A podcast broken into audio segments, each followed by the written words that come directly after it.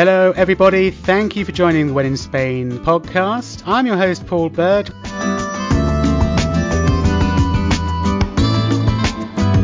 Well, there are so many people crazy about Spain, just like me. And well, if you're one of them, then you're in the right place. Bienvenidos to the When in Spain podcast, the show for Spain lovers and all things Spanish.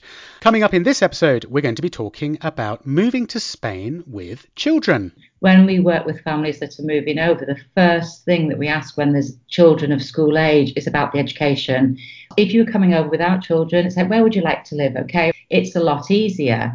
But when children are involved, the first thing we say, okay, right, what about the children's schooling? That's the voice of Lisa Sadleir. She spent the best part of 20 years living in Spain, and since uh, starting her own family right here, she's been helping and giving advice to others who are thinking about relocating to Spain with children. In fact, she's built up so much knowledge and insight and information through her own experiences and the experiences of other people that she's helped move to Spain with children that she's actually written a book aptly entitled moving to Spain with children. So, in this episode, I'm going to be chatting with Lisa. We're going to be talking, as I said, about all of the kind of practicalities that are involved in moving to Spain with a family, and particularly with children. Doesn't matter whether they're three years old or 13 years old. We're going to be talking about uh, choosing somewhere to live. We're going to be looking at the education system. We're going to be looking at the differences between private schools and the state education system in Spain. We're going to be looking at ways to help make make the transition a bit more comfortable and less stressful for your children. We're going to be talking about language learning, uh, of course, learning Spanish and other practical pointers to help you and indeed your children, if you're thinking about moving to Spain, integrate into the Spanish culture and into the local community where you decide to move to. So that's all coming up with Lisa Sadleir uh, in a few minutes. Just before we get into the interview, um, I've got a few important announcements to make, as I usually do at the beginning of the show. And I'd like to say a big, big gracias to uh, two new When in Spain patrons patrons. So a humongous gracias to Christina Ilnerm or Ilnerma. Sorry, Christina, I'm not quite sure about the pronunciation of your surname, as quite often happens to me. But uh, all the same, I really, really appreciate your generous monthly donation via Patreon. So thanks for coming uh, a When in Spain patron. Really, really do appreciate it. And also an equally ginormous gracias to Alex Chappell. I don't know if it's Chappell or Chapel. Um, I'm going to go for Chapel. I don't know. We've been chatting on Facebook. You're planning a trip to Madrid in the new year, so hopefully we can meet and I uh, will uh, provide you with some uh, important advice and recommendations for your trip when you're here. Thanks to both of you for becoming new When in Spain patrons. I think we're about 42, 43 patrons. I was kind of hoping to hit 50 patrons by now, um, so we're kind of loitering around the 40 patron mark.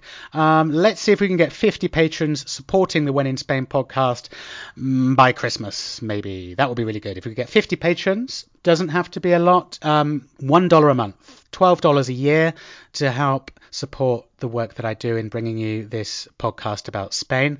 Why do I ask for a small amount of patronage donations? Well, it simply helps cover my costs and more than anything, my time. To get the podcast out there via the platform I, I use, there is a monthly subscription, but I also do spend probably around 10 or more hours a week, depending on the kind of episode, uh, putting the show together. And as you may have noticed, there has been quite a long gap this month.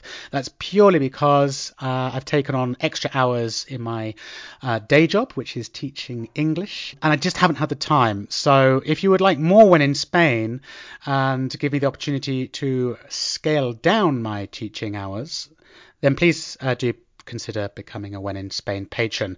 Uh, anyone can become a patron. How do you do it? Just head across to patreon.com forward slash when in Spain. It's P A T R E O N, patreon.com forward slash when in Spain. You could even multitask and uh, you could even do it, sign up to become a patron while you're listening to this episode.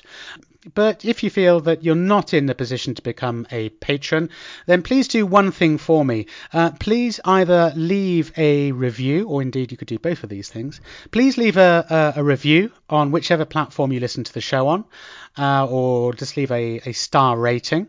And the other thing you can do that really, really, really helps me and the podcast is to actually hit the subscribe button where you listen to.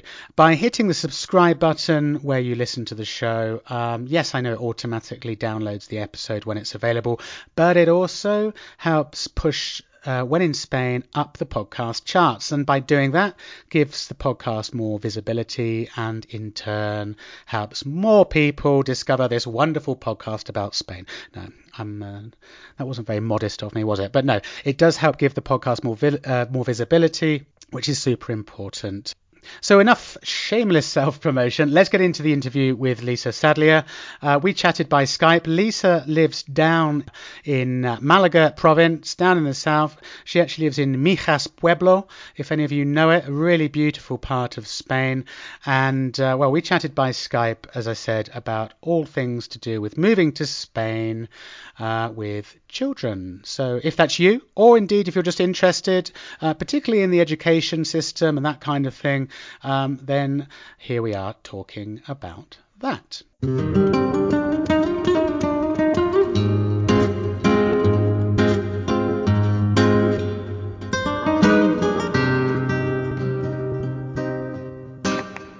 Lisa, thanks for taking the time to join me on When in Spain. Thank you, Paul, for inviting me. You had written a book back in 2014 called Moving to Spain with Children, and it's uh, practical advice warts and all, I suppose you could say, for people considering a relocation to Spain as a family. But you also have your fingers in a few other pies as well. You have a, a blog. Yes, we've I've been blogging on familylifeinspain.com since about 2010. Um, and that's, as you say, warts and all. It comes with what we write about in the book the trials and tribulations, the fun stuff, the challenging stuff, um, and the reality, really, of living in Spain.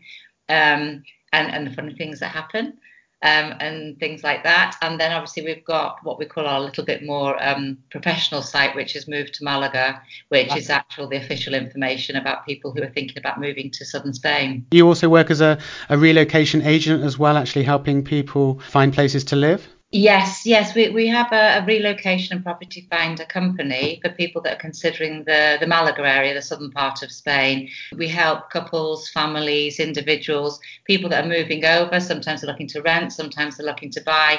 And we offer a consultancy service where we basically make it easier for them and hopefully help stop everyone making the mistakes that you read about in the tabloids that people like to write about moving to Spain.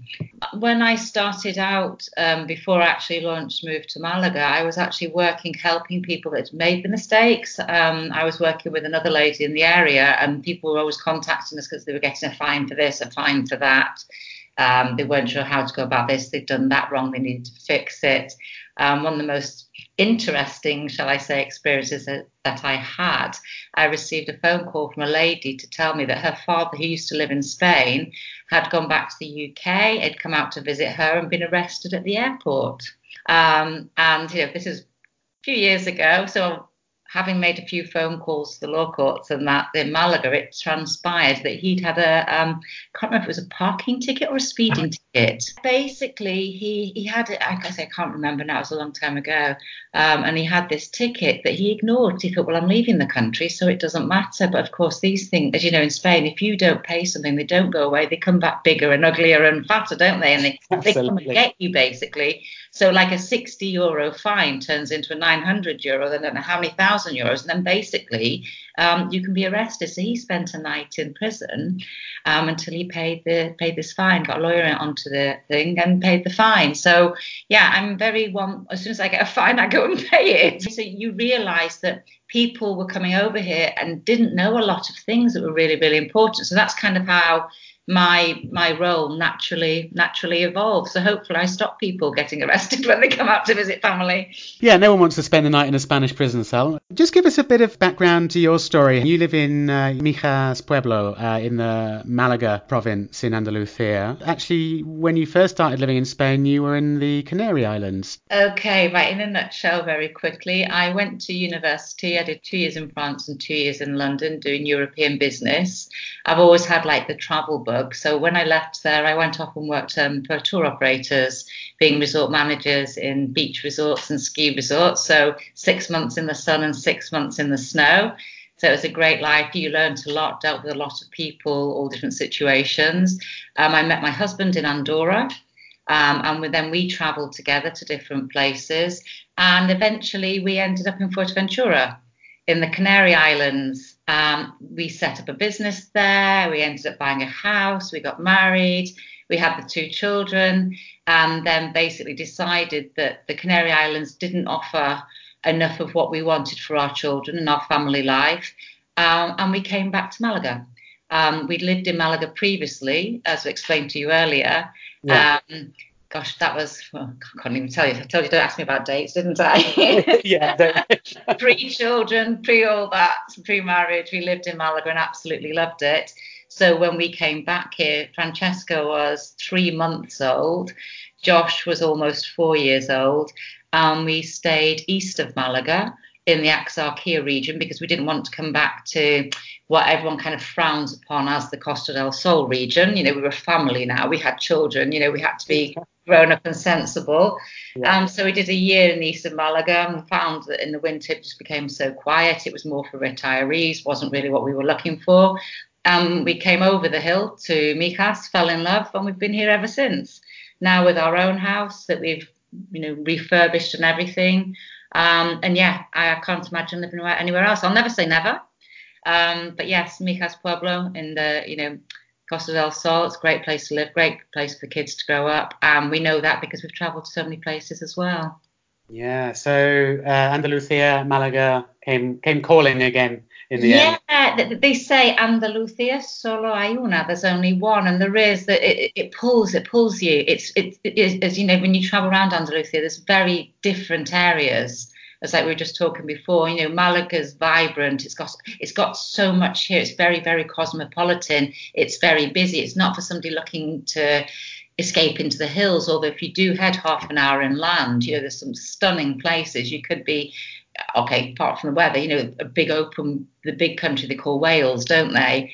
You know, it's big green rolling hills. There's some stunning areas in a short distance. But you know, for me, Malaga, the province of Malaga, it, has got everything that I'm looking for, for to bring my family up, basically.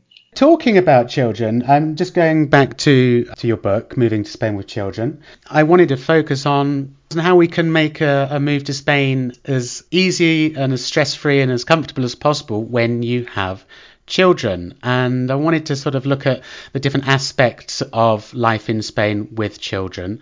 What are the key points that people should be taking into account when they're making a move to Spain with children? One one size doesn't fit all. One of the things I've learned being a parent and, and, and speaking to so many different parents, different families, that you've got to trust your instinct, provided you've done the homework, which obviously what you, you were talking about just then, and we can go on to. But yeah. as a parent, you you know what's best for your child, and whether you're at home or abroad, that doesn't change.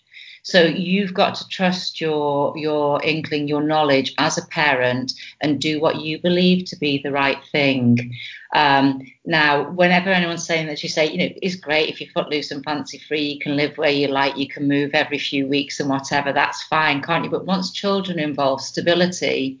Um, I think is a is a is a major consideration. And even if it isn't a cause of a problem with a child, you may think it is. Like Francesca, Josh, uh, my, my, oldest child, Josh, yeah. he's going to be 15 next month. He's the most placid, relaxed, laid back, confident. You know, everybody loves him. He's and he's he's never had any problems integrating or anything. Francesca, on the other hand, who's going to be who was 12 in August, yeah. and she was a very different child, and we we doubted her. I said, this is talking from personal experience. Now she's not, she's amazing, she's incredible. But in early years, like you might have read in the book, how I had a nightmare. I was terrified of taking her to school. There would be tantrums. She'd be punched. Yeah the caretaker. And, yes, I, that did make me did make me smile when I read that bit. Yeah. Yeah, and, and literally, you know, you've got this most angelic looking. They used to call her a doll because she was so petite and you know fair haired and yeah. everything. And yet she would just erupt and go wild when she had to go through the school gates because she didn't want to go.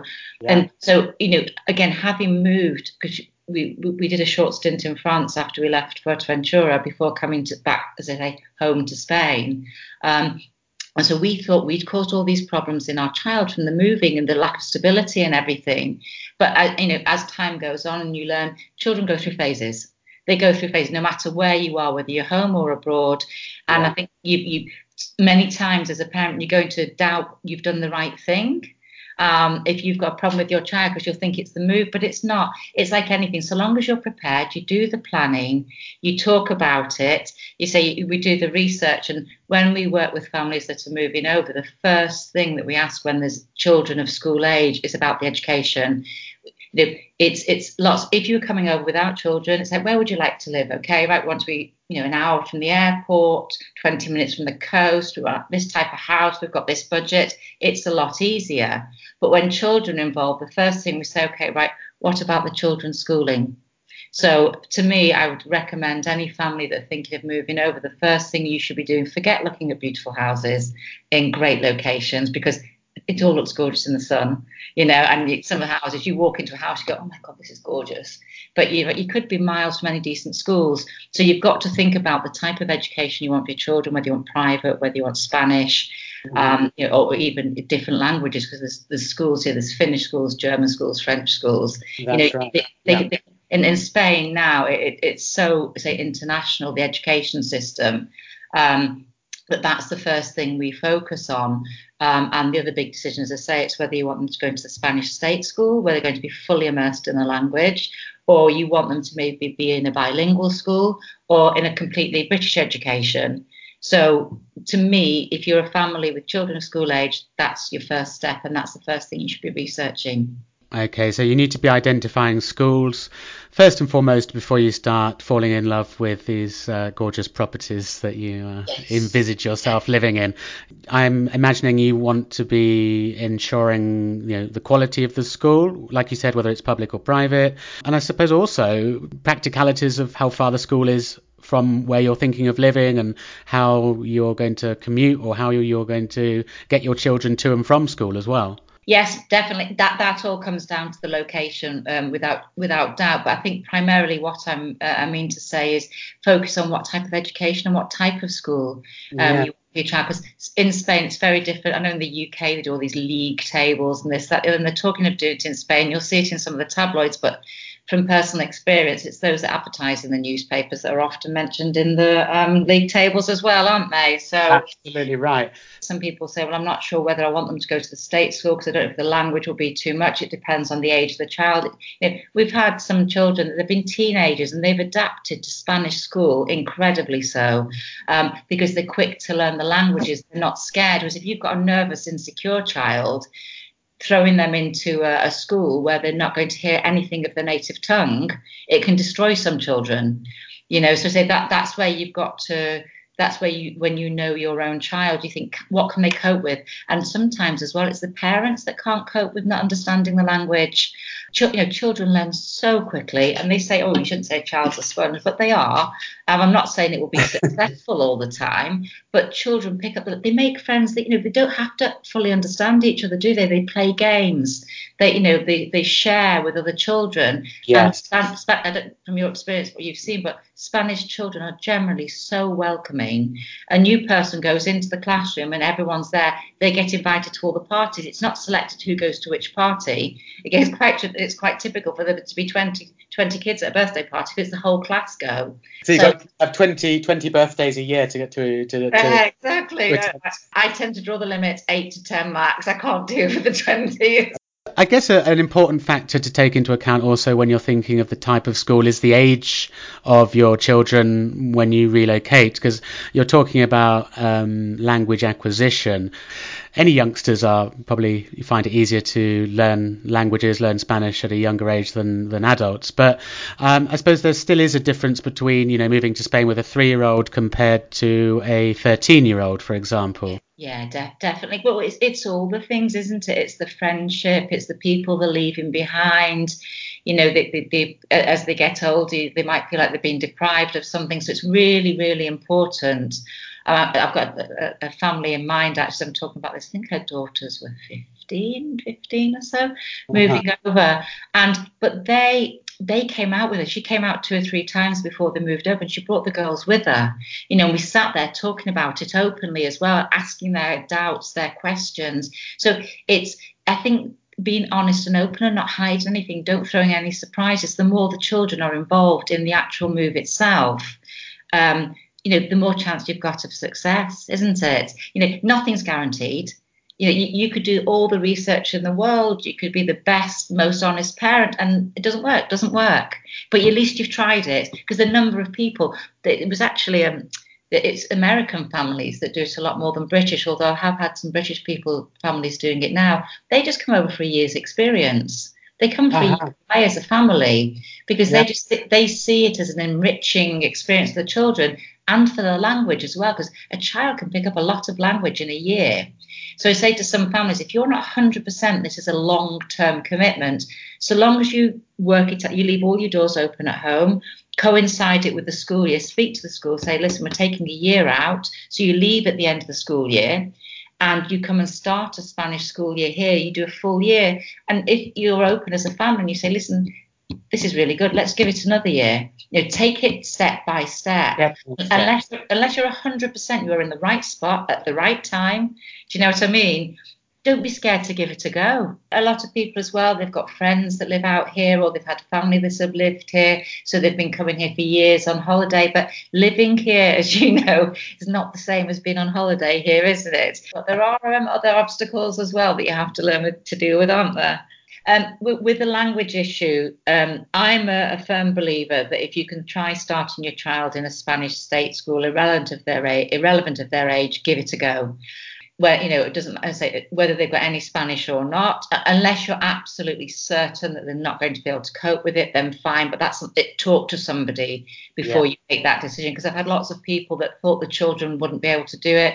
They've done it and they said it's the best decision they've ever made um, because they've integrated so quickly. The children have learnt the languages, they got involved. However, on the other foot as well, some people have said that even though they didn't want that, um, they felt like the children would be nervous. They, they didn't have any language either, and they were they didn't really want to put them in the state education. They thought they had to, so they learned Spanish. Don't do that because a lot of the international schools are predominantly Spanish students a lot of the Spanish send their children to English speaking schools because it's the best way for them to learn the language. So even though you're sending your English child, say, to an English school, an English private school, you'll find the majority of their friends are Spanish or the common language is Spanish. So they will still pick the language up. That makes sense. I mean, yeah, if you're here for the long, you know, planning to be here for the long haul, and you, you know, language is like really, as, as we both know, is uh, one of the keys to integrating successfully into the culture and the local community. So I guess, yeah, if you can, if you can do that for your children, and your children can uh, develop their language skills, and obviously make Spanish friends, and I suppose through doing that, you build a network of Spanish friends, their parents, and like you were just saying, you get invited to parties and uh, activities and social uh, things like that. Yeah, and it's also where, where we ended up with Mijas. We picked where we live because we wanted the children to grow up in a smaller community as well.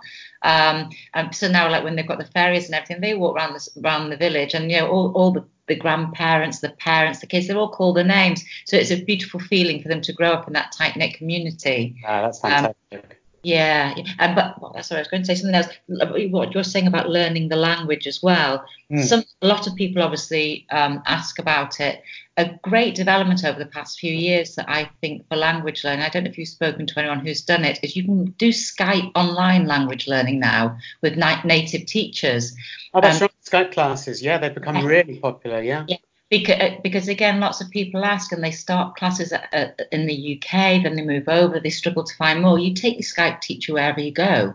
So, say if anyone's thinking of moving out, look online now, find a, a Skype language teacher, but classes, you can do it as a family, you can do it as an individual. But the beauty is it's the continuity and that makes a big difference. So even if you go off traveling, you move to one part of Spain and another part of Spain, if you've got the same teacher, it gives you like the children the stability, the continuity, and I think it helps you learn better as well. Would you recommend families or children starting the language learning process before moving? Definitely definitely even for the, the children the easy thing is start you know start watching cartoons and programs that you can convert into spanish i remember when my daughter grew up with dora the explorer you know, like and all this. You know, the, the pick up words because because it makes it fun. And then when they when they go to Spain, if it's like on a, an inspection trip or just a recce or a holiday, they start recognizing things. So it starts to feel familiar.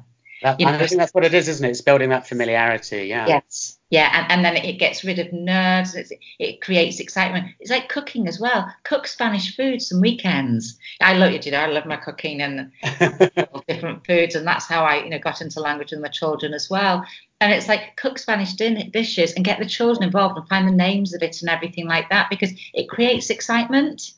Um, and I think when they're excited, they then forget about being frightened, don't they? So ahead of any potential move, maybe start gradually introducing little bits of language, little snippets of Spanish culture, Spanish food. Yeah, and as you say, and as many times as you can visit as possible, then it's good. It's like if you're going out, like for example, lots of times we do have, have parents that come and visit without the children or leaving with grandparents or brothers and sisters and whatever, or they'll come out with family members. So they have the nice holiday and we drag mum and dad away like for a few mornings to do visiting places, visiting schools. So the children getting the children too involved can be a recipe for disaster as well. you can imagine like screaming kids being dragged from five schools to five houses to you know it's like no no no no no.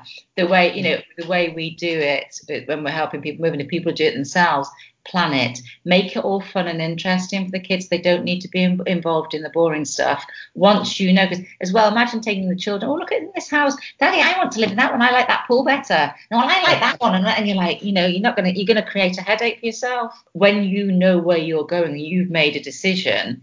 Um, obviously, it depends on the age of them because the older children you can talk more, but we still have to remember at the end of the day we're the adults and we're the decision makers, aren't we? Um, Absolutely and we've got the final decision. We will do what we think is right. There's the state the state education system. There are private schools, and there are also, as you said, there are bilingual schools. And yeah, like here in Madrid, you uh, and I imagine all over Spain, you have like the bilingual schools with French as the co-language, uh, English, of course. I think there are German, Italian. There are lots, and then you also have these schools which are kind of semi-private, semi states concertados, yeah, yeah um, which I think you know used to be normally like traditionally religious schools, um, but not so much now. Could we first of all just sort of like run through the Spanish state school system and what we have and the kind of age ranges? Age three to sixteen is the kind of compulsory compulsory, compulsory education. Yeah. Homeschooling is not a thing here. But just to outline uh, again for listeners who you know may know absolutely nothing about the Spanish education system, and, and again maybe looking at the state education system as a kind of template, you have your educación infantil, which is like the preschool, and that's from about three to six years old. But that's not compulsory necessarily, although most people do opt to enrol their children in a in a preschool. Yes, uh, actually, it's in the year. Something that's interesting as well, because I think in the UK, if I remember right, that it's the age of your child from September, isn't it? September through to August. Right. So, on September to August. Yeah. Like, on an academic year. Yeah. In Spain, it's January to December. That's right. Yeah. So, like for example, my son is born in November, so he's actually one of the youngest in his year, whereas in the UK, he'd be one of the oldest in his year. Curious, so, Yeah. So when, when you say the infantil starts the, the voluntary school from age three to six, it's in the year that your child turns three. I so if your child turns three in December, they uh-huh. can go to school when they're like two and a half, and people are like, oh my god, I can't do that. That's super young, isn't it? yeah, it, but it's, it's, a lot. Apparently, one of the prerequisites is they need to be nappy free because they don't want the the schools, the public schools, used as like a nursery or a kindergarten. There's lots of nursery options as well. And another thing, if you have got younger children and you're not sure about putting them that early in, doing the bilingual nurseries for your first year or something as well is a very nice thing to consider. If you've got a bilingual nursery in the area, so that the child's getting time to adapt but also getting an injection of the language. And for you as well as a parent, you can be conversing with the teachers and the carers in your own language as well as picking up a bit of the Spanish. Mm, that's a, a, a, fantastic idea. I mean, basically, there's no, it's never too young really to start your your your children with being exposed to Spanish, I guess. No. And then after after preschool, we have col- what we call colegio, which people might translate as college, but it's not really like college in the UK. It's the primary school and that yeah. is, um, as I understand it, in two cycles, from six to eight, and then from eight to ten years old. Eight to ten, ten to twelve. Uh, or ten to twelve. Well, uh, 12, um, the 12 oh, is what, what we would call the equivalent of like the junior. Uh, from age six, really, is when it starts to get more serious with the state schools. Um, and that also can be a time to think harder about, oh, we'll just put them in the Spanish school. Because once they get to age six, um, that's when the compulsory education starts. They start having exams, they have homework. Depending on the school, the levels can be different, but that's when we start. It is more serious education, and once they're at that age, if what something to prepare um, non-Spanish speaking children for, if they're going to give it a go and go in the state system, which a lot doing a lot do very well at, they might have to repeat a year.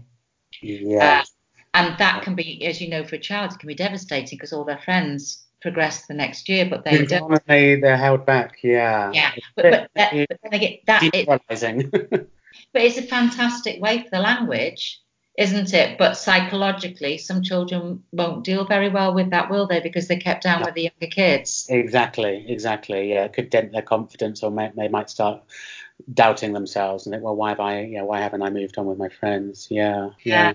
Yeah, and then of course you've got the secondary, and then you've got where they, they call it the I can never say this word. It's the baccalaureate. Yeah, the baccalaureate, the bachillerato. So we've got yeah, so we've got what they call ESO now, ESO, Educación Secundaria Obligatoria. Yeah, secondary education. That goes from 12 to 16 years, and then after 16 at 16, which is then optional, I suppose. Maybe it's a bit like a levels in the yeah, UK. Yeah. We have Bachillerato, which goes from 16 uh, and it can be up to 19 years, where students specialize their subjects a bit more. I teach some uh, students which are at this age in the Bachillerato. Bit like the gateway to university, if you like, I suppose, um, where they need uh, subjects and grades to do their what they call in Spanish selectividad, I think, for the university, isn't it? It's like a sort of yes. a, a, selection exam for university. What What's interesting as well, though, that and this, this is something that I think it's a change that's going to become blanket all over Spain. It's already happening in some of the schools. That again, the, the what they call the the bachelorette, the back, yeah. those two years you had to choose two paths. Do you know this, letras or ciencias? That's right, yeah, letras. It was quite rigid. Yeah, Richard, I was talking. So funny you should say that because I was literally talking with a student of mine uh, yesterday or the day before about these two paths, and we were sort of. I was loosely comparing it with the system back in the UK, um, but it is quite rigid. So you basically have to choose. You get to a point where you have to choose what they call letras, which is sort of. Um, it's sort of like arts, really. It is called the arts, yes, yes. And then arts or sciences, arts yeah. Sciences, yeah, and it's quite so, it, so, if you've got if you don't like half the subjects in one or half in the other, it's kind of tough, you know. But what they what they're doing now, um, luckily my son's school as well is doing, they're actually doing the international baccalaureate now, and so that's a lot more flexible. You you it's a lot more pick and mix.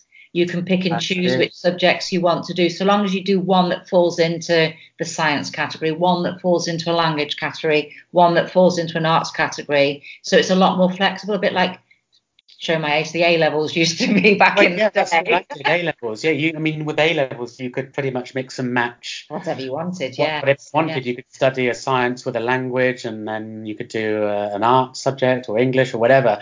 I guess obviously, you, you know, if you wanted to be a doctor, you would have had Exactly. to That's an order of yeah. sciences, but um, you still had the freedom to mix and match uh, between arts and sciences. Yeah, yeah, yeah. I, I, do, I do believe a lot more schools now are going to start offering already are offering the international, which I see as progress. So all we need them to do is sort something out in the middle bits, in the secondary bits. That's where they need to. Um, and I'm sure it'll happen. I'm sure it will. Uh, You know, everything changes eventually, doesn't it? Yeah, it's just a matter of time, isn't it? It's uh, yeah, Education is it, it is a difficult subject. Um, it's something that I've been keeping my eyes and ears to the ground for years, particularly because of the experience of my own children, and a lot of what I've thankfully, helping lots of other families, I actually have ended up making my children's education choices better, um, learning through the experiences of others. Um, because, as I say, my chil- if I talk about my children, what they did and why I did what I did, um, basically I wanted them in state education from an early age because I wanted them to have the you know the, the language be bilingual. So my children were in the local state school in the village until age 12. Um, Uh-huh. That's when they get to secondary level. So they actually normally change schools at, at that age and they go to, to secondary school or the institutos. Now, depending where you are in Spain, this is why I say you need to speak to other people. There's lots of Facebook groups, of parents groups in different areas. Um, and, and when you can visit the schools and everything like that as well, because depending where you are, there are some fantastic state primary schools for the younger children up to age 12. Um, my children in particular had great experience. There's a lot, lot of project-based learning work. Um, Yeah. Had fantastic teachers that were very creative. Yet when I've conversed with other parents um, and friends, they've just said, Lisa, my goodness, your children are so lucky. Ours have just got a, a textbook in front of the face the whole time. They're not motivated. But I Not think very it's like, dynamic. uh, yeah, it's and that's why I say, can we talk about it in general? It's so um, specific to the area, to the school, Paul, that I wouldn't like to just generalise. No, Um, that makes, that's that makes that's why to me it's so as you say the ages are the same and yes but even the timetables you know my children went to school from nine till two. Um, you Mhm. could stay for comedor two till three and extra school activities from um, three onwards. Um, yet some schools in the alicante area i think they have a split timetable. So they actually finish between one and three and then go back to school again three till five which again for some people to have to take them home for two hours in the middle of the day if you're working so again, that that's research and finding out from the from the different schools. And then when when my children got to age 12, I'd been researching a lot um, the secondary education, and, and this is only my personal opinion. And from research, speaking to other parents, I think the secondary education in Spain is where it would be very nice if they changed it, modernised it, and updated it a bit. Um, and that's what led to my personal decision to take them out of the state system. But also, I wanted to do it because even though my children hold British passports, have always been educated in Spanish. yes. I wanted them also to be educated in English because speaking English is not the same as being able to write. To you know, isn't it? it it's very different. Sure, absolutely. So it was through talking to families that I've been helping move over, deciding which school to go to. I actually came up. I went, oh my goodness, that one is completely bilingual because I'd forgotten because it'd been a, a few years since I'd been there. Um, and so I opted for a, a completely bilingual school where the native Spanish teachers teach in Spanish and the native English, whether it's American, Canadian, or wherever, they teach in English. So my children are having a completely bilingual education. The subjects are taught in those respective languages. We're not talking about learning Spanish or No, learning English. No. for example, if the biology teacher is an English an English speaker, that that subject would be taught in English, Exactly. etc. Yeah, I see. It's very important because a lot of the, the, the schools, the state schools, will say they're a bilingual school in Spain. Um, I, I think it's very different in the cities like Madrid and Barcelona. I think it's a bit stricter, but in a lot of places, it basically means that the, the teacher that teaches, say, art in English or PE in English or music in English has spent a couple of years in the UK, but they're actually Spanish teachers. And again, generalizing, but the level of English doesn't tend to be the best. And I know the British Council for years have, have, have had this program um, where they're launching, you know, bilingual education, better English. I don't think it's working. Up to now, I don't think it's working. I don't think the success is as they want it to be. And it's a shame because the potential is huge. There's so many British people over here. You could easily put British teachers in. Absolutely. yeah. Yeah. yeah. And, and, the best the best experience I've, I've learned from other parents is it's where you've got a native ayudante in the classroom, like a native English cl- like a classroom assistant assistant that's exactly yes so the teacher leads the class but actually the children are learning the, the, the correct language and pronunciation and everything from the teaching assistant so let's see if they develop that program further because it would be good because yeah, the demand for it is huge. Yeah, because I, I, was talking to um, a friend of mine who's a teacher, uh, uh, Spanish, um, in the state school system here in Madrid, and they're saying, from what they understand, that there's kind of long-term plans for the Spanish state school system is to make pretty much all schools bilingual schools eventually.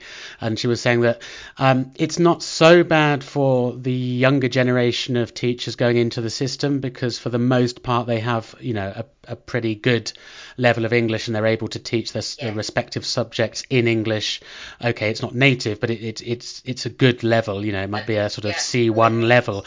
But the older teachers who unfortunately quite a difficult situation for them that have been in the system for say 20 years are suddenly finding now as gradually these colleges are being converted into bilingual uh, schools that they've now got to suddenly teach their subject in English which they may not have ever done before or may not have done for a very long time and that's detrimental for the children because at the end of the day, if you don't understand what they're saying because they're not exactly. saying properly, how are you supposed to learn something like biology or geography or even mathematics? Um, yeah because it's a, if it's not the native language or they haven't got a, a, high level of proficiency in the language, then they shouldn't be made to do it, should they? No, and that's the thing, and yeah, uh, that's why there's that's, a, that's a specific. Around. Yeah, that's a specific challenge, I think, um, and it's just you know my own experience is I just felt that as my children got to secondary level, um, that I wanted to pull them out of the Spanish state system because of my experience and having spoken to lots of people and done lots of research. However, again, I know of other people, again, they've got their children in and they're happy. So, you know, it comes down to the parental, you know, feeling, belief of we do what we feel is right for our own individual child. And what's right for my child isn't necessarily yeah. right for another. But they're the sure. questions. You need to ask the questions and speak to people before you make your own mind up. It's something that really makes my jaw drop open when someone's looking at spending, say, up to 5,000 euros a month on rent for a house, uh-huh. yet don't want to pay for private education. Yeah, crazy. uh, again, you know, I can understand you. You don't need to spend that much on a house here. As you know, once you've been living here, the majority of the time is spent outside.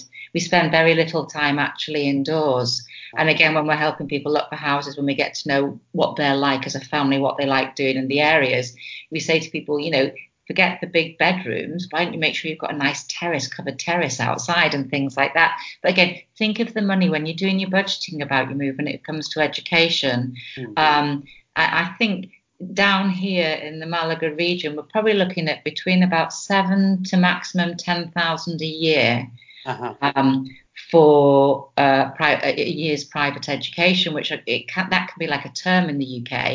You know what I mean? it, it is a lot less. So if you actually go, you know what, do we need that extra spare bedroom just in case family come out and stay, or should we go for a slightly smaller house?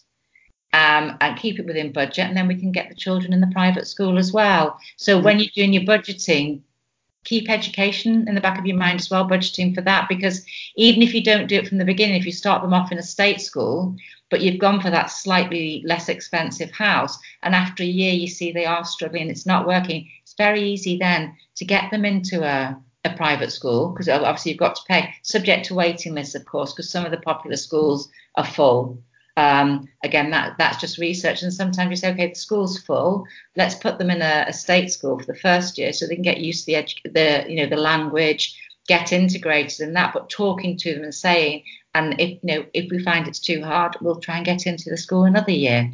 Because I think you know if you compare to the UK, and I guess because the system in the UK is maybe more, it's just a bit more simple, um, and it's it always seems to be more of a, a, straight trajectory. You you know obviously you have things like uh, catchment areas and things, and yeah, just say that. Yes, yeah, yeah.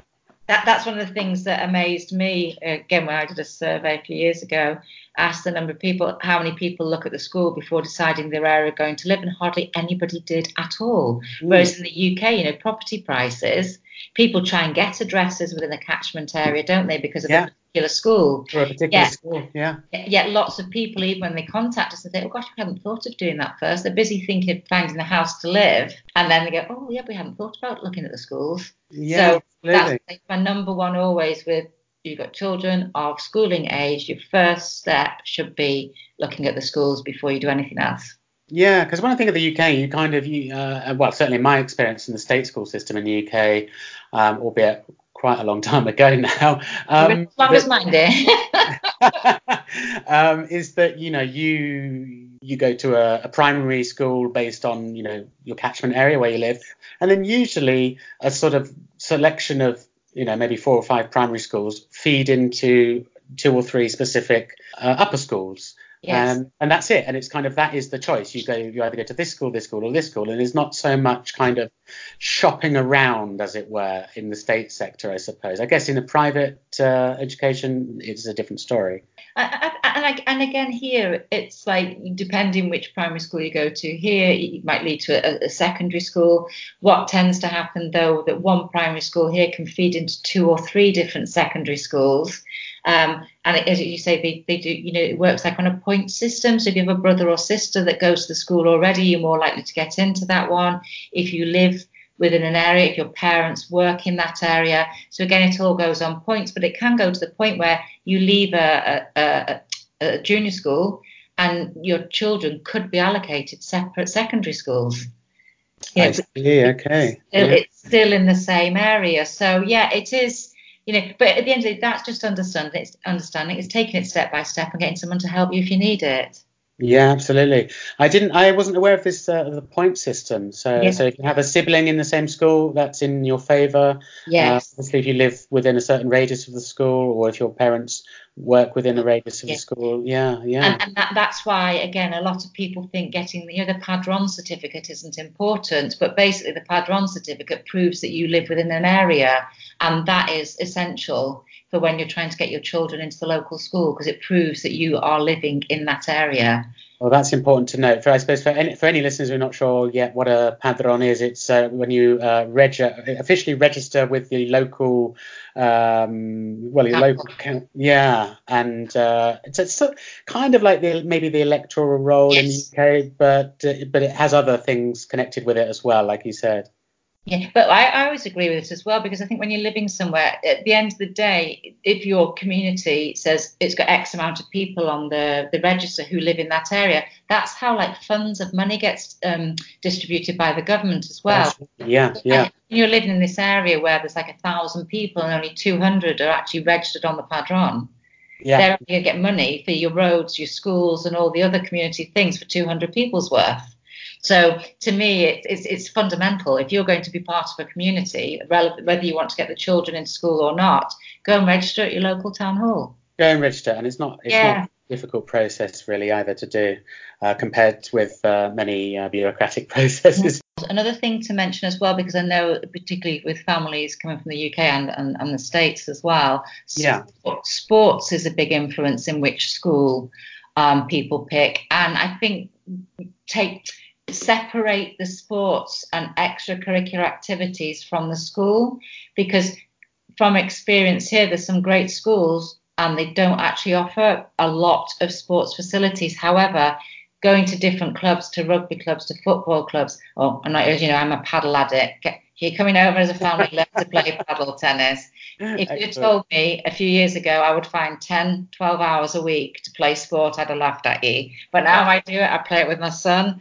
Um, but yeah, the schools don't not some of them do, but they don't put a massive influence sometimes on the sports. But don't let that stop you going to a school that you love because there are so many clubs and activities for children everywhere.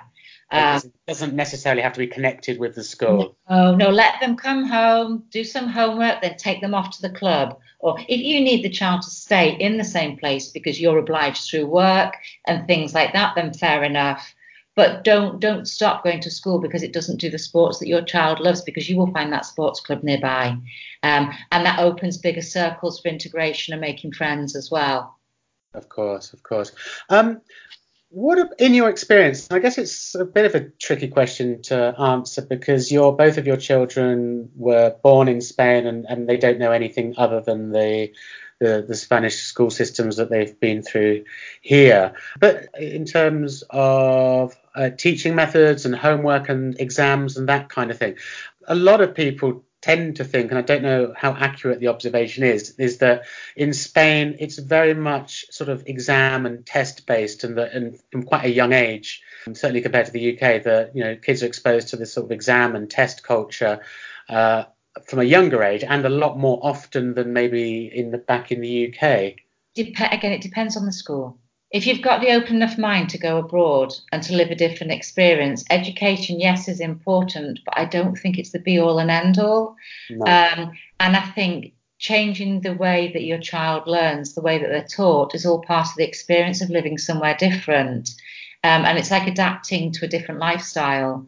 I think that it, you know, so long as you've checked the school out, you're happy with it, you're happy with the teacher, you're happy with what people say about it, and you try the school there and you see your child's happy. Sometimes we have to forget what we think should be done and That's the way we think should be done, um, because you know, my husband is he's still of all the years that we've been living in Spain, which I think is about coming to about 30 now. Um, he's still very British mindset. And oh yes, it's it's very good that they're learning to do this, this, this, and this. But what about basic maths, basic English, basic this? And I'm like, well, you know what? These days in the big wide world, people aren't necessarily looking for that. And the way our children are, the way they're so open-minded, so level-headed, and well-travelled, that they're not going to go to a job where you've got to sit down and repeat this 20 times and this, that, the other. So that's but that's my thought about my kids. You know. Um, and, and we've come across all different level uh, methods of teaching. The school that they're at the moment, they're doing this NYP. It's an American um, project-based learning where it's not learning by rote. It's you've got to question okay. what you've been taught and be able to express it in your own way and demonstrate it in a different way. You know, so there's there's everything here. All the schools in Spain are different. There's every different type of education, and it's a matter of doing the research and finding out what's right for your child. Yeah, that makes sense. Um, that's good to know that you know there are uh, you know dynamic uh, curriculums on on on offer. Yeah, because I think it's true that the temptation is to maybe compare with what we know or knew uh, from in our respective home com- uh, countries. And I think you made a really good point in saying that no, we you have to accept that uh, it's you, you when you decide to move to a different country, when you decide to move to Spain, you have to embrace it wholeheartedly, everything. Yeah, and then and then saying that though, if you do, because like for, especially if like there's there's families that travel, they go right, we're going to Spain, but we might only be here for a year or two because, for example, mum or dad has a job where they can be relocated somewhere else, and you don't want to disrupt your child's education. You haven't got the luxury of having room for change. Then you have got your classic British schools that follow the British curriculum, and they will teach in, you know, the British way. Um, more than mm-hmm. likely almost exactly like your child's used to being educated. So that's where you say you don't consider any other school type, you go for a British recognised school. You know, that option's there as well. That's the beauty of it. As I say, whatever you're looking for, if you do your research, I'm sure you'll find it there's something for every every student, every every child. Yeah, yeah, yeah. yeah. Um, Just like a tupper, there's something for everybody, isn't there? you right. I will put uh, links in the show notes to this episode to your blog and the Amazon page for your book and uh, uh, other things so people can uh, easily um, find it. Lisa, it's been an absolute pleasure. Thank you so much for your time and insight. I'm more than happy to receive any questions at all. You know, I don't claim to know everything at all. Some of them, a lot of what I talk about is based on my own experiences, but also the experience of, of all the different families we've worked with and all the people that we've helped move over. And as I say, everybody's different, you know, but don't be scared to ask questions.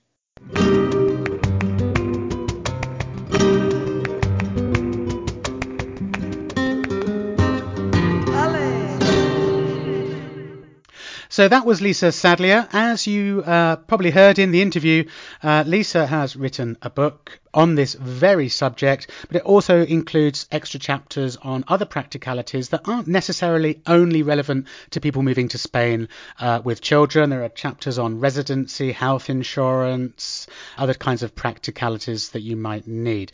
If you enjoyed the interview with Lisa and you think her information could be useful for you, do consider uh, buying her book. It's available on Amazon. It's called Moving to Spain with Children. You can find it super easily. It's got a yellow cover as we also mentioned in the interview, Lisa also runs her blog um, called Family Life in Spain, familylifeinspain.com com. I'll put a link to these in the show notes of this episode.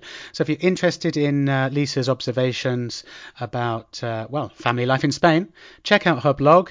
And uh, as we also briefly mentioned right at the beginning of the interview, uh, Lisa runs her own relocation consultancy and uh, personal property finder service for uh, families and professionals or anyone who's specifically planning to move to the Malaga area of Spain.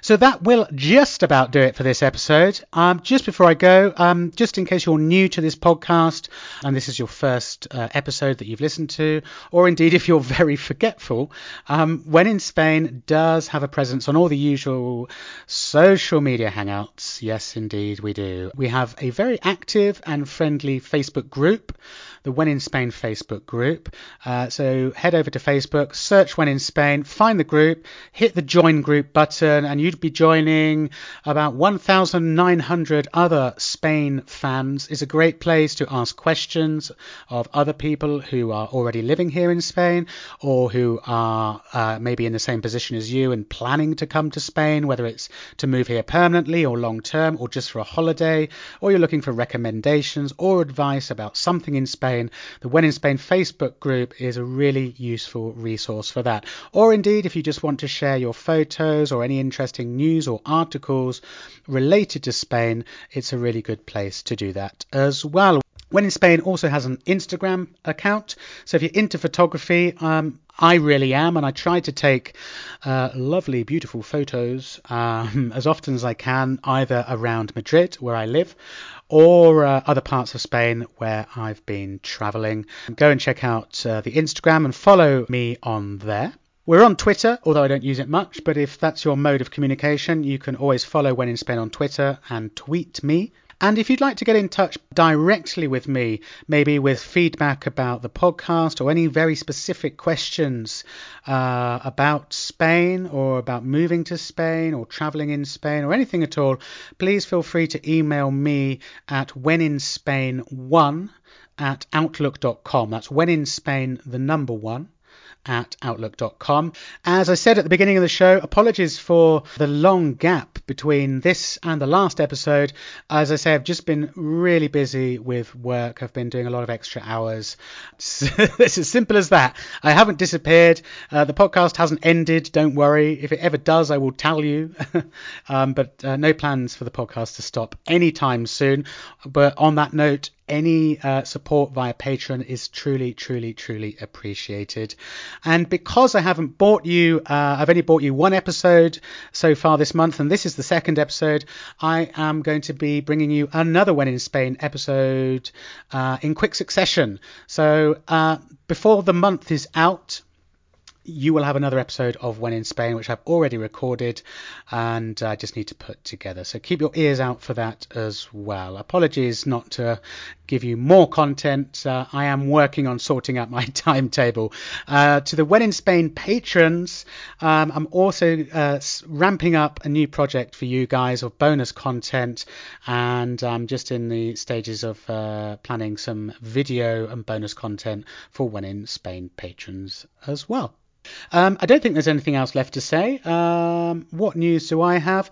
Uh, Karina and me have adopted a kitten called Bimba, who is two and a half months old and really cute, but an but absolutely full of beans. And is, I'm surprised that uh, she's not running around in the background now, but she's soundly asleep next to me. I might try and put a photo if I can't remember if I have already. If there isn't one already on the in Spain uh, Instagram account, I'll put a little photo of Bimba, the Wonder Kitten uh, on there for you guys to see. That's our news. Anything else? Not really. Um, we're just into the grind of autumn and working, and I'm already looking forward to uh, a Christmas break, uh, to be honest. But anyway, there we go. So keep your ears out for another new episode coming up really, really soon. Thank you for continuing to listen and support uh, the podcast. And I really, really look forward to speaking to you again really very soon. Muchísimas gracias y hasta luego.